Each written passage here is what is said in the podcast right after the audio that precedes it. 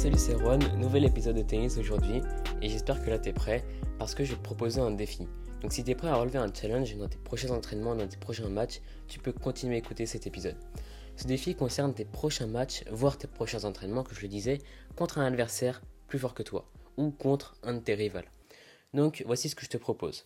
Repère le point fort de ton adversaire et ne le lâche pas tant que ce coup n'est pas devenu euh, faible. Donc la prochaine fois que tu as un adversaire qui a un gros service, rapproche-toi de ta ligne de fond et lâche un gros retour. La prochaine fois que tu as un adversaire qui a un gros coup droit, attaque-le fort droit dessus. Alors pourquoi je te propose de faire ça? Tu sais évidemment que je ne donne pas des conseils pour perdre, mais j'aime bien parler de tactique dans ce podcast et c'est ce qu'on va faire aujourd'hui. Je te l'accorde, cette tactique qui peut paraître un peu bizarre pour les abords, voire paradoxale, mais c'est une technique qui est hyper efficace pour gagner contre un adversaire plus fort que toi, ou contre quelqu'un qui connaît bien ta tactique.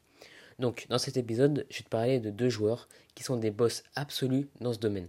Je vais prendre comme exemple André Gassi et Novak Djokovic. D'ailleurs, ce sont deux joueurs qui se ressemblent pas mal, et c'est doit être pour ça que Novak Djokovic euh, s'est fait coacher par André Gassi il n'y a pas très longtemps. C'était un duo assez intéressant, je trouve. Mais enfin bref, c'est parti pour cet épisode.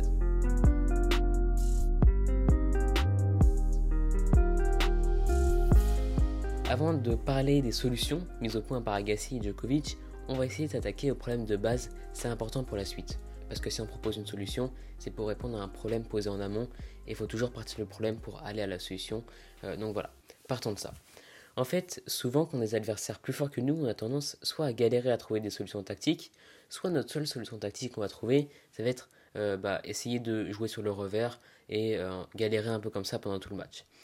Et si tu joues sur des zones pour éviter de jouer sur d'autres zones afin d'éviter son coup fort, tu vas plus jouer par appréhension que par détermination.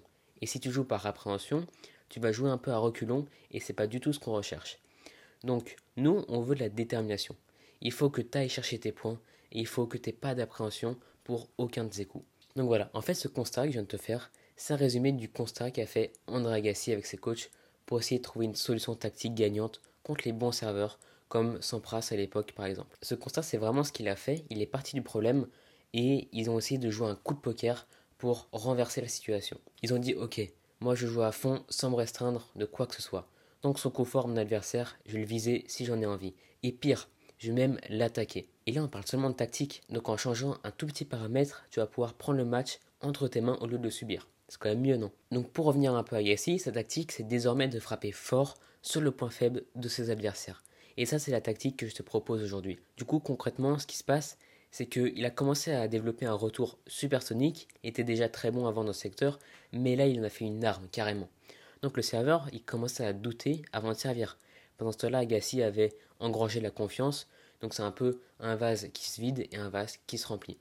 Et en plus, à cette époque, entre guillemets, les joueurs faisaient souvent des services isolés, donc avoir un excellent retour était encore plus efficace que jamais. Et là où un match se jouait avant euh, au niveau tennis, là il se joue plus au mental et à la tactique c'est une manière de gagner un match contre un joueur qui est plus fort que toi ou contre un de tes rivaux. C'est comme ça qu'Agassi a gagné des matchs contre ses rivaux très bons serveurs. Et pour parler de Novak Djokovic, c'est comme ça qu'il a notamment euh, pris le contrôle sur Rafa, qu'il a pris le dessus sur Rafa en attaquant sur son coup droit. Le coup droit Rafa, c'est une arme qui est très puissante et qui a de quoi faire naître de l'appréhension. C'est pour ça que quand Novak a commencé à attaquer dessus, bah Rafa était surpris. Personne n'avait tenté ça auparavant. C'était trop risqué. Et du coup, il était déstabilisé quand Novak a commencé à attaquer dessus, il devait essayer de trouver une nouvelle tactique pour contrer ça, donc être déstabilisé, donc avoir un peu de perte de confiance et essayer de trouver une nouvelle tactique contre un bon joueur, c'est compliqué.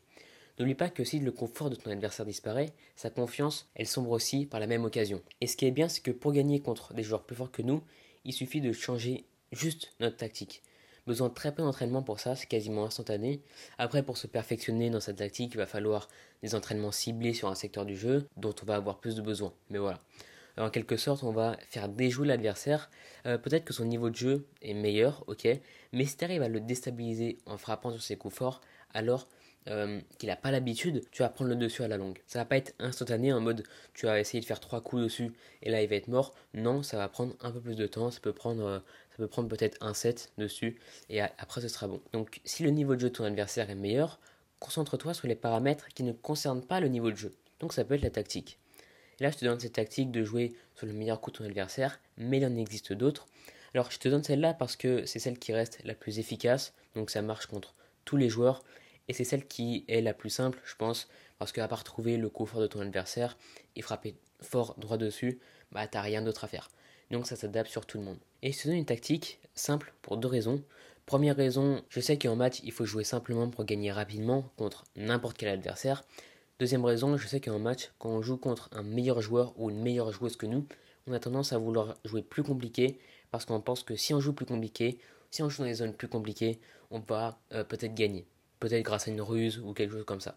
Mais non, en fait, ça c'est le meilleur moyen pour perdre.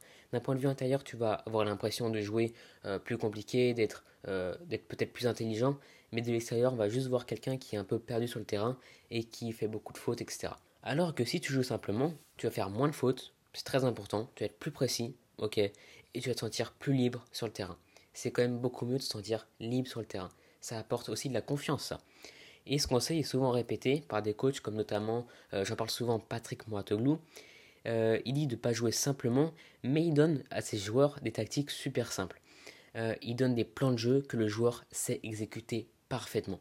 Donc ça revient à dire de jouer simplement. Et puis quand on joue compliqué, bah, généralement tu joues des zones et des enchaînements dont tu n'as pas l'habitude de faire. Et un match, c'est pas le moment d'essayer ça, tu vas juste compliquer la vie finalement. C'est dommage et tu vas pas être lucide sur ce que tu fais. Parce que c'est aussi important d'être lucide en match, euh, c'est comme ça que tu vas comprendre euh, où il faut jouer, tu vas comprendre euh, les points forts, les points faibles de ton adversaire, tu vas comprendre la physionomie du match, tu vas comprendre l'état d'esprit de ton adversaire et tout ce qui détermine le match et qui est en dehors du niveau de jeu. Donc retiens deux choses en fait, joue simplement et frappe fort sur les coups forts de ton adversaire. Généralement c'est le service ou le coup droit, donc entraîne-toi sur le retour et le coup droit long ligne pour attaquer son coup droit droit en face. S'il est droitier, évidemment, s'il est gaucher, évidemment, t'adaptes. Et même si toi, t'es gaucher, bah, t'adaptes. Euh, donc voilà, la méthode d'entraînement est super simple, tout comme la tactique à mettre en place. Euh, ça a fait ses preuves avec Agassi, qui a détruit littéralement des services juste en développant un excellent retour. Parce que les serveurs, bah, comme je disais, ils étaient déstabilisés. Ils ont commencé à douter avant de servir. Donc il a pris dessus sur le match et il a pu gagner contre des meilleurs joueurs que lui. Djokovic a pris le dessus sur Nadal pendant une période en adaptant juste sa tactique.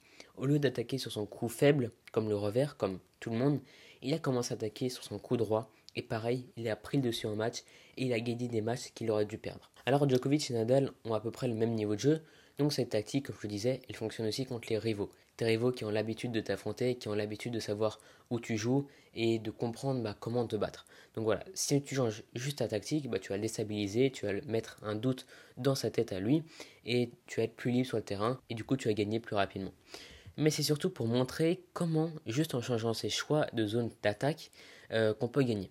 Sans rien changer d'autre dans son jeu, alors je force un peu le trait, mais tu comprends le principe, euh, c'est le principal. Donc voilà, tu peux tester ça, et le courage d'attaquer sur le coup fort de ton adversaire, et tu verras les conséquences qui vont être positives pour toi.